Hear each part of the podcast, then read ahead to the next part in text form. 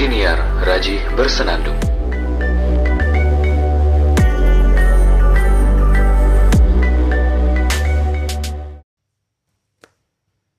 Taqabbalallahu minna wa minkum, taqabbal ya karim. Minal aidin wal faizin, mohon maaf lahir dan batin. Ya, kosong-kosong ya. Jadi kalau misalkan di episode-episode sebelumnya saya banyak memberikan atau mengucapkan kata-kata yang kurang mengenakkan hati, saya mohon maaf yang sebesar-besarnya kepada para pendengar setia podcast Raji Bersenandung. Oh iya, buat Anda yang baru baru tahu podcast Raji Bersenandung, ini adalah podcast yang isinya opini-opini seorang Raji Araki dengan analisa-analisanya yang mungkin masih kurang mateng ya, tapi paling enggak melalui podcast inilah seorang Raji Araki bisa belajar belajar sharing, belajar menganalisa, belajar beropini, dan lain-lain. Belajar berbicara juga sih. Karena bagi saya, berpodcast ini, ngomong seperti ini merupakan latihan buat saya. Asal Anda tahu, saya ini adalah orang yang gagap dalam berbicara. Maksudnya, sering kali saya ngomong itu kepleset-kepleset. Terus juga, ketika saya ngomong, ada beberapa kata yang a, a, a, a, gitu. Seperti itu. Sehingga dengan podcast ini saya menjadi latihan untuk berbicara dengan lancar. Well di bulan suci yang kok bulan suci? Ya semuanya bulan suci sih. Mungkin Ramadan itu lebih lebih suka orang-orang bilang bahwasanya Ramadan itu bulan yang suci tapi tapi ya bagi saya semua bulan ya suci. Ya di suasana yang fitri ini saya mohon maaf Mohon maaf lagi. Dan tentunya di episode kali ini pembahasannya jelas mengarah kepada yang berkaitan dengan Idul Fitri. Bisa plus minusnya dan lain-lain. Yang yang jelas yang akan saya bahas tentu berkaitan dengan Idul Fitri. Ya, kita ketahui bersama bahwasanya sebelum Idul Fitri itu ada yang namanya bulan Ramadan. Bulan semacam pusdiklat gitu. Kalau kata kata seorang tokoh di dekat rumah saya Pak Untung namanya Ramadan itu adalah pusdiklat bagi muslimin di seluruh dunia. Artinya orang-orang muslim ini didiklat dididik dan dilatih untuk menjadi orang yang lebih lebih dermawan lebih membumi mungkin. Ya bukan mungkin tapi iya memang. Lebih membumi lebih mengetahui dan merasakan bagaimana sih bagaimana sih rasanya menjadi orang yang belum bisa makan.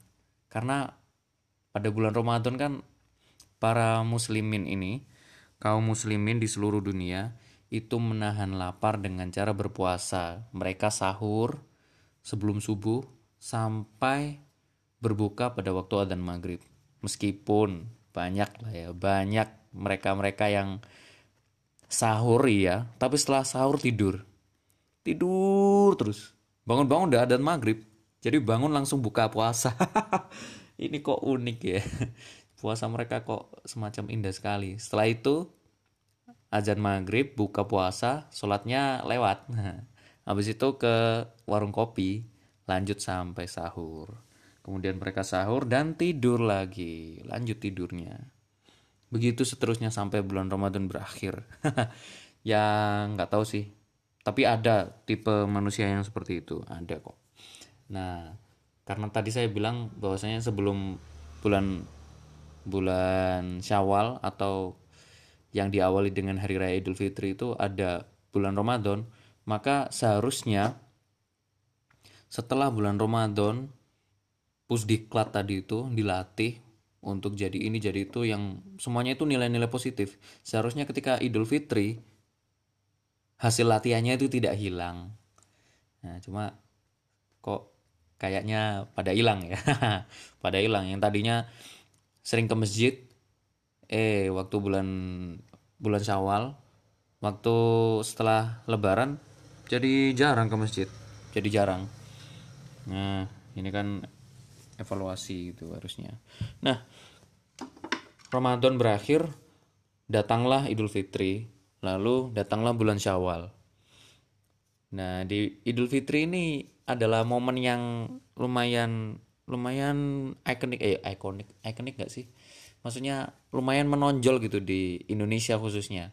Karena perilaku masyarakat itu benar-benar benar-benar terpengaruh terpengaruhi oleh momen Idul Fitri nah sehingga wajar ketika momen Idul Fitri misalkan tiga hari sebelumnya atau lima hari sebelumnya atau tujuh hari sebelumnya atau seminggu sebelum seminggu atau tujuh hari atau seminggu sebelum Idul Fitri itu orang-orang mulai pulang kampung.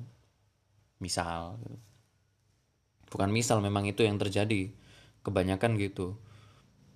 Pulang kampung ke rumah ke kampung halaman mereka misalkan yang kerja di Jakarta pada balik ke Surabaya mungkin atau ke Malang atau ke mana Bali Banyuwangi dan lain-lain macam-macam terus ada juga yang nabung-nabung nabung-nabung buat belanja-belanja sebelum hari raya Idul Fitri. Macam-macam aktivitas masyarakat khususnya di Indonesia itu jadi jadi ya terpengaruh oleh suasana Idul Fitri. Si, si, si, si. Bukan berarti saya menjelekkan Idul Fitri loh ya. Enggak. Setelah ini kita bahas. Idul Fitri. Idul Fitri adalah hari raya besar bagi umat muslim yang di mana dia eh, dirayakan pada tanggal 1 Syawal. Kalau itu kan bulan Islam ya, Syawal. Kalau di Masehi kan ya macam-macam, ganti-ganti. Disesuaikan aja sesuai hitungan hisap dan ru'yat kalau perlu. Tapi sepertinya hisap juga udah cukup sih, udah cukup. Lalu um, ketika hari raya Idul Fitri orang-orang melakukan sholat id yang dilaksanakan biasanya jam 6 pagi di lapangan ada juga yang di masjid tapi kalau sunnah dari Rasulullah itu di lapangan kemudian setelah itu um, ya bermaaf maafan bermaaf maafan ini kan munculnya dari uh, dari kata fitri kembali fitri itu kembali fitrah atau kembali suci gitu. Bahwasanya semuanya itu yang sudah ada dosa-dosa kemudian perilaku-perilaku buruk itu kita lunturkan bareng-bareng menjadi kosong. Makanya ada maaf-maafan. Jadi mohon maaf lahir dan batin mohon maaf ya sudah berbuat salah atau maafin saya selama ini karena selama setahun ini berbuat salah gitu makanya ada maaf-maafan seperti itu nah lucunya ada beberapa hal yang bisa jadi positif, bisa jadi negatif yang terjadi di hari raya Idul Fitri. Pertama, pulang kampung. Ini kan ya positif-positif aja sih ya. Siapa yang nggak ngebolehin pulang kampung? Kalau saya sih silahkan anda pulang kampung, nggak apa-apa. Kalau saya ya di sini aja di Malang gitu, nggak ke mana-mana. Pulang kampung dan imbasnya dari pulang kampung ini adalah lalu lintas jadi agak macet terus ketika lalu lintas agak macet kebutuhan-kebutuhan yang lain misalkan kebutuhan untuk bahan bakar bahan bakar minyak ya khususnya bensin itu semakin meningkat. Karena orang-orang kan berkendara ya. Kendaraan itu kan banyak kendaraannya. Makanya jadi BBM kebutuhannya naik gitu. Terus macam-macam.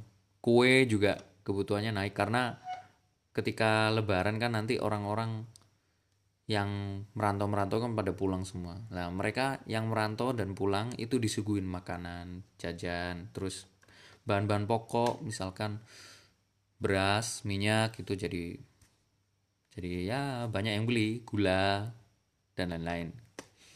Ya itu imbas dari mudik. nggak apa-apa, nggak masalah sih kalau saya sih sejauh ini masih belum mempermasalahkan mudik itu sendiri bebas-bebas aja gitu. kemudian yang terjadi kedua adalah bermaaf-maafan. Seperti yang saya jelaskan tadi kenapa kok ada bermaaf-maafan? Ya itu tadi.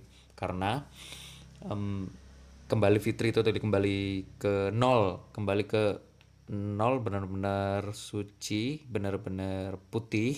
Artinya dosa-dosa yang hitam-hitam itu kita bersihkan bersama-sama dengan cara bermaaf-maafan. Maka eh, tradisi bermaaf-maafan ini berkembang bermacam-macam biasanya orang-orang itu mendatangi rumah-rumah tetangga satu persatu. Satu-satu datengin ngobrol ngobrol biasa kemudian sambil maaf-maafan salaman gitu. Nah biasanya ke, eh, sebelum ke tetangga-tetangga itu ke keluarga dulu. Habis sholat id salaman dulu sama kakek nenek terus ayah ibu kakak adik om tante Pak D, Bude, nah itu. Salaman, salaman salaman, maaf maafan, terus baru ke tetangga-tetangga, ke kawan, sahabat itu juga ya bisa. Kadang juga ada yang sering seperti itu sih, kadang sering. ya ada orang yang berkunjung ke kerabat-kerabat. Yang sekiranya bisa dikunjungi lah gitu. Nah terus uh, ada juga yang model maafannya itu lewat ya karena perkembangan teknologi ya. Revolusi industri 4.0 gitu ya. Nah, akhirnya maaf maafannya lewat media sosial. Dan dengan ini yang sebenarnya saya agak risih puisinya dirangkai seindah mungkin. Padahal itu hasil hasil copy paste. Terus dikirim ke grup WhatsApp ke Facebook ke Twitter misalkan. Ke mana lagi? Semua media sosial yang dimiliki. Ke Line misalkan. Atau yang lain dah. Disebar ke mana-mana. Dan parahnya lagi itu sudah menjadi sudah mewakili itu bagi, mereka untuk bermaafan. Sedangkan bermaafan itu nggak cuma sekedar ngirim chat uh, dan lain-lain gitu. Nggak sesimpel itu lah kalau menurut saya. Tapi kok sekarang semakin semakin bergeser. Kalau bagi saya kalau mau bermaafan eh, tradisi unjung-unjung atau berkunjung ke rumah-rumah tetangga itu bagus-bagus aja sih kalau menurut saya. Nggak apa-apa, justru malah itu malah menguatkan tali silaturahim antar tetangga, antar kerabat juga daripada lewat WhatsApp atau lewat Facebook itu juga belum mewakili belum mewakili belum tentu yang yang dimintain maaf itu mau memaafkan gitu. Kalau misalkan bertemu kan bisa bisa jadi urusan clear waktu itu juga ketika bertemu. Tapi kalau lewat media sosial belum tentu selesai seperti itu. Bermaaf-maafan. Nah, pun juga pemahaman bermaaf-maafan ini orang-orang jadi uh, agak menggeserkan. Jadi ya kalau misalkan mereka berbuat dosa banyak selama setahun gitu ke temennya ya nunggu lebaran. Nanti lebaran baru maaf maafan baru nanti setelah maaf maafan lebaran usai bulan syawal selesai ya dilanjut lagi reseknya misalkan. Terus lebaran lagi minta maaf lagi. Padahal sebenarnya minta maaf itu nggak nunggu lebaran aja. Tapi setiap hari itu bisa untuk minta maaf. Minta maaf dan memaafkan itu hal berat memang. Tapi kalau orang yang kesatria ya ya dia siap untuk minta maaf dan memaafkan. Ini soal maaf-maafan. Kemudian yang terjadi juga di di momen lebaran itu adalah ke soal soal hal yang sebenarnya kurang ini sih kurang kurang pas ya. Ada euforia yang gak jelas tuh. Setiap kali ketika ketika malam takbiran itu ada rame-rame. Rame-ramenya ini yang kurang kurang bermanfaat kalau menurut saya gitu. Dan bahkan terkesan terkesan hura-hura foya-foya. Nah ini adalah rame-rame main petasan. Kalau keliling takbiran itu saya masih mendukung. Tidak apa-apa silahkan gitu. Keliling pawai takbiran sambil bawa obor gak apa-apa. Tapi kalau diselingi dengan musik apalagi musiknya musik DJ itu kurang eh, nilai nilai agamanya jadi bergeser dan tereduksi. Tereduksi tahu kan ya? Maksudnya berkurang. Yang tadinya pawai pawai takbiran itu syarat akan makna religius nilai-nilai religius nilai religiusnya itu tinggi itu jadi berkurang gara-gara ada ada elektron. Ada sound system besar banget. Isinya memang takbiran tapi background musiknya musik DJ atau juga musik dangdut atau apa gitu. Pokoknya musik-musik yang bau-bau musik modern. Itu kan jadi jadi berkurang ya. Kalau menurut saya nilai religiusnya jadi berkurang tereduksi apalagi ditambah main petasan di tengah jalan ganggu pengendara yang lain. Malah jadinya kan Islam ini mengganggu. Padahal Islam itu rahmatan lil alamin bukan uh, bukan nilai yang dijunjung tinggi oleh umatnya untuk mengganggu umat lain atau mengganggu sesama sesama muslim. Anda tahu kan kalau misalkan malam malam takbiran orang-orang pasti ya banyak berseliweran masih di jalan itu mereka punya keperluan untuk bertemu keluarganya atau pulang kampung atau mereka perlu belanja mungkin. Nah ini. Atau perlu ke ketemu siapa gitu di perjalanan mau ngambil duit ke dan lain-lain keperluan lain. Nah itu jadi terganggu gara-gara malam eh, pawai takbiran yang dibumbui oleh oleh ya musik-musik yang musik-musik yang sebenarnya bertolak belakang dengan nilai Islam itu sendiri dan juga orang-orang yang ini ih bener-bener kesel aku bener sama orang-orang yang main petasan sembarangan mereka main petasan dilempar di jalan terus ditinggal dor gitu. sedangkan di sana itu ada pengendara motor, pengendara mobil. Kalau misalkan petasannya meledak pas di bawah motornya gimana? Kan merugikan. Kemudian juga sampai rame-rame truk-truk juga ada. Terus memblokade jalan juga ada. Seharusnya pawai itu kan tidak sampai memblokade jalan juga sih. Nggak sampai full satu jalan raya dimakan gitu ndak tapi harus tertata dengan rapi kalau itu kan pawainya jadi indah dilihat kemudian kita juga merasakan ada atmosfer religius yang sangat kuat. Karena Islam menunjukkan bahwasanya Islam itu indah. Islam itu rapi. Islam itu tidak uraan. Hmm, kan? Jadi ngomong banyak soal ini. Jadi tradisi uraannya ini bahkan Bahkan main petasan itu sudah ada sebel Hamin tiga sebelum lebaran itu sudah ada orang main petasan. Bahkan pertengahan Ramadan, malam-malam yang orang-orang itu pada sholat tarawih di masjid, anak-anak kecil pada main petasan. Bukankah seharusnya orang tua menegur anak-anak ini ya? Seharusnya semua orang tua sih kalau menurut saya. Karena kita itu hidup bukan uh, gimana ya ngomongnya ya dunia ini bukan bukan milik anda sendiri gitu loh anda hidup dengan orang lain yang sebenarnya tidak mau diganggu bermain petasan tidak pada waktunya itu sebenarnya menunjukkan bahwasanya anda itu kurang dewasa. Apalagi anda sebagai orang tua justru malah membiarkan anaknya membelikan petasan.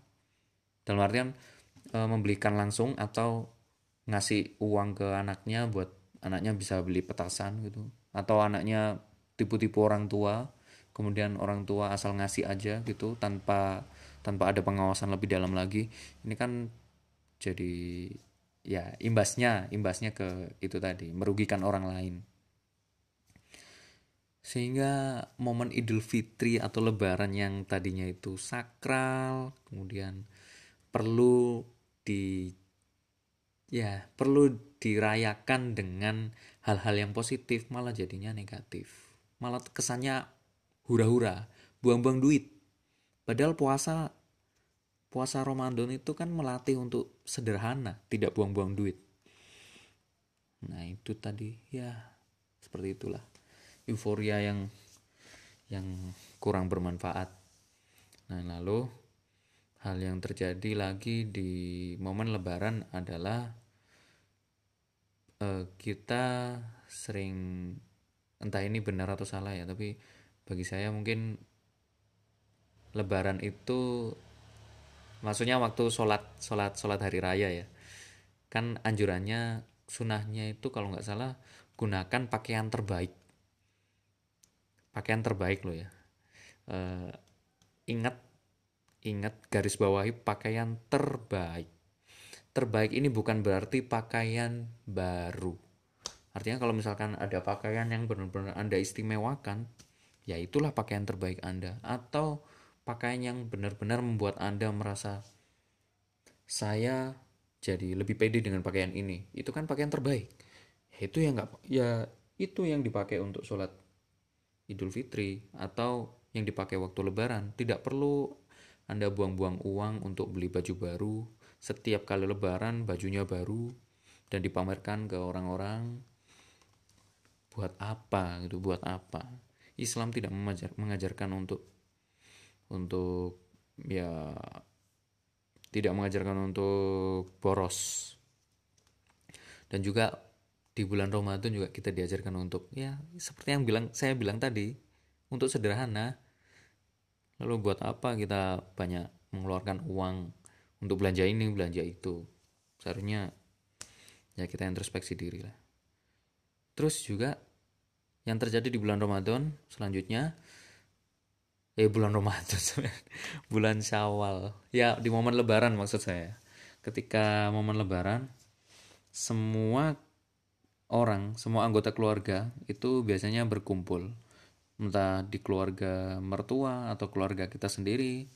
Ya biasanya kita berkumpul. Malah beberapa keluarga besar itu mengadakan family gathering dengan dengan kreativitas masing-masing. Seperti keluarga besar saya kemarin mengadakan family gathering. Nah, berkumpulnya keluarga ini dengan berbagai macam cara, tentunya di momen bulan Ramadan, ini memberikan nilai yang sangat dalam. Tentu ketika kumpul dengan keluarga ya ada positif negatifnya sih. Positifnya adalah bisa mengenang masa lalu ketika masa-masa perjuangan dengan orang tua, ketika masa-masa tumbuh menjadi dewasa. Nggak apa-apa itu kan jadi cerita nostalgia gitu nggak apa-apa. Kemudian memberikan ya secara tidak langsung memberikan wejangan kepada generasi selanjutnya bahwasanya keluarga besar ini punya nilai nilai A gitu, nilai positif yang dijunjung tinggi. Maka itu kan harus ditransformasikan ke generasi selanjutnya kan. Seharusnya kan gitu kan ya. Nah, positifnya gitu. Cuma negatifnya kadang ada nih anggota keluarga yang usil nih. Usil banget. Usilnya adalah dia merasa bahwasanya dia paling sukses daripada anggota keluarga yang lain. Anggota keluarga yang lain itu misalkan dia merasa menjadi paling kaya daripada anggota keluarga yang lain. Ini gak bagus ini. Kalau bagi saya ini gak bagus. Karena kumpul keluarga itu bukan momen pamer. Bukan momen pamer baju, bukan momen pamer pamer aku udah punya mobil, bukan momen pamer ini loh anakku udah kuliah di sini, udah punya prestasi ini, kerja di sini, jadi ini, jadi itu. Pamer perusahaan, pamer kekayaan. Tidak, saya rasa tidak. Karena kumpul dengan keluarga itu adalah momen untuk berbagi dan berbakti kepada orang tua kita. Kalau orang tua masih ada kan bersyukur ya. Makanya kalau sebagai contoh nih family gathering keluarga saya kemarin itu bagi saya syarat akan nilai positif benar-benar mengajarkan pada kami generasi muda bahwasanya mengik eh, bukan mengikat ya tapi mempertahankan ikatan tali tali persaudaraan di keluarga itu sangat penting banget. Karena memang benar keluarga itu tempat kembali. Kita ada masalah di luar mau tidak mau kita nggak ada tempat lagi untuk bernaung.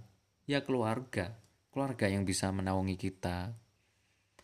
Kemudian keluarga ini juga uh, tempat sekolah awal kemarin waktu family gathering banyak pelajaran-pelajaran seperti bagaimana membangun rumah tangga kemudian bagaimana mendidik anak terus rukun satu sama lain. Itu benar-benar diajarkan dan kami para generasi muda itu menangkap nilai-nilai yang lumayan baru dan juga nilai-nilai yang uh kami sangat terkesima. Karena ini bekal men. Bekal buat nanti. Buat kami berkeluarga nanti. Kemudian buat kami ketika ya selanjutnya untuk berusaha mengikat eh bukan mengikat mempertahankan ikatan keluarga ini.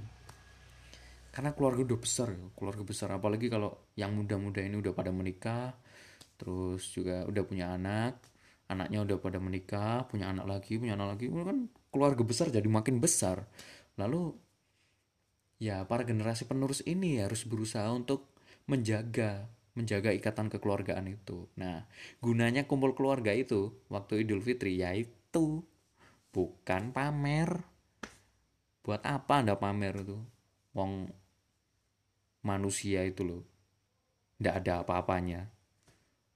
Kalau kita ngelihat bumi dari bulan, bumi itu cuma sebesar genggaman tangan Terus kita di mana? Cari aja Pulau Jawa, misalkan aku di Malang ya, saya di Malang.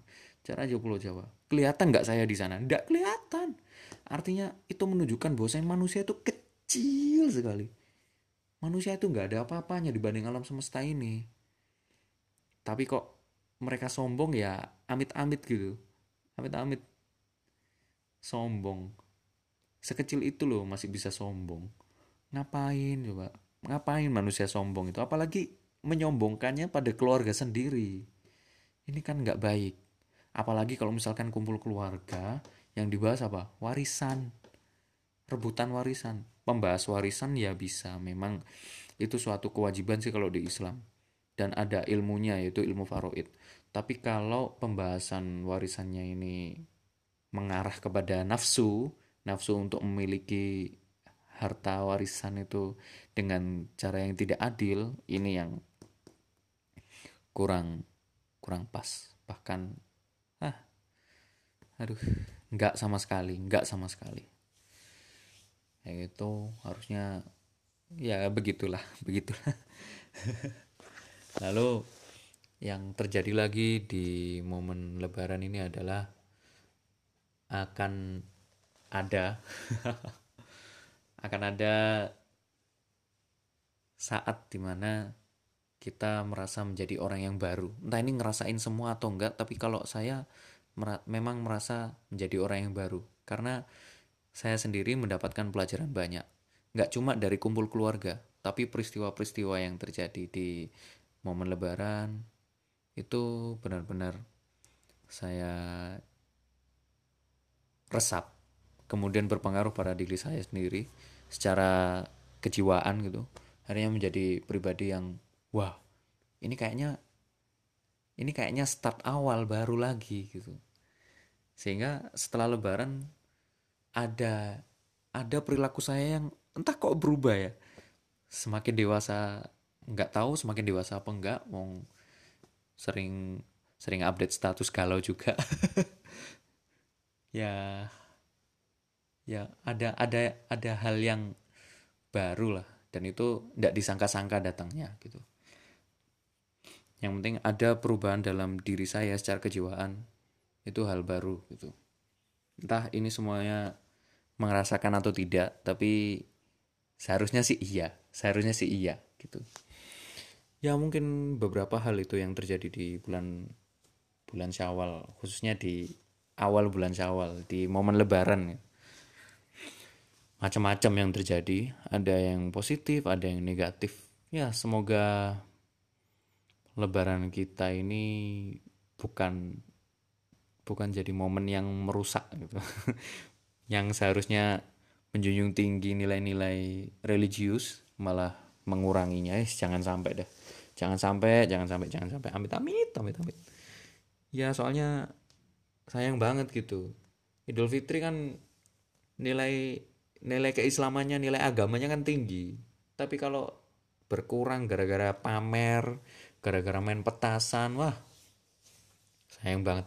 Sayang banget baiklah semoga episode kali ini bermanfaat dan sampai jumpa di episode berikutnya.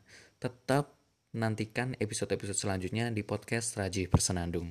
Jangan lupa eh, podcast Raji Bersenandung bisa didengarkan di Apple Podcast di Spotify, di Google Podcast, kemudian di Anchor jelas. Karena saya karena saya merecord podcast ini di Anchor, di Stitcher, di Radio Public, Castbox, kemudian di Radio Breaker, ada juga di mana ya lupa. Oh di TuneIn juga ada, di TuneIn juga ada. Silahkan dicek, silahkan didengarkan, dan selamat menikmati episode-episode saya yang kemarin-kemarin dan nantikan episode-episode selanjutnya. Sampai jumpa di episode berikutnya.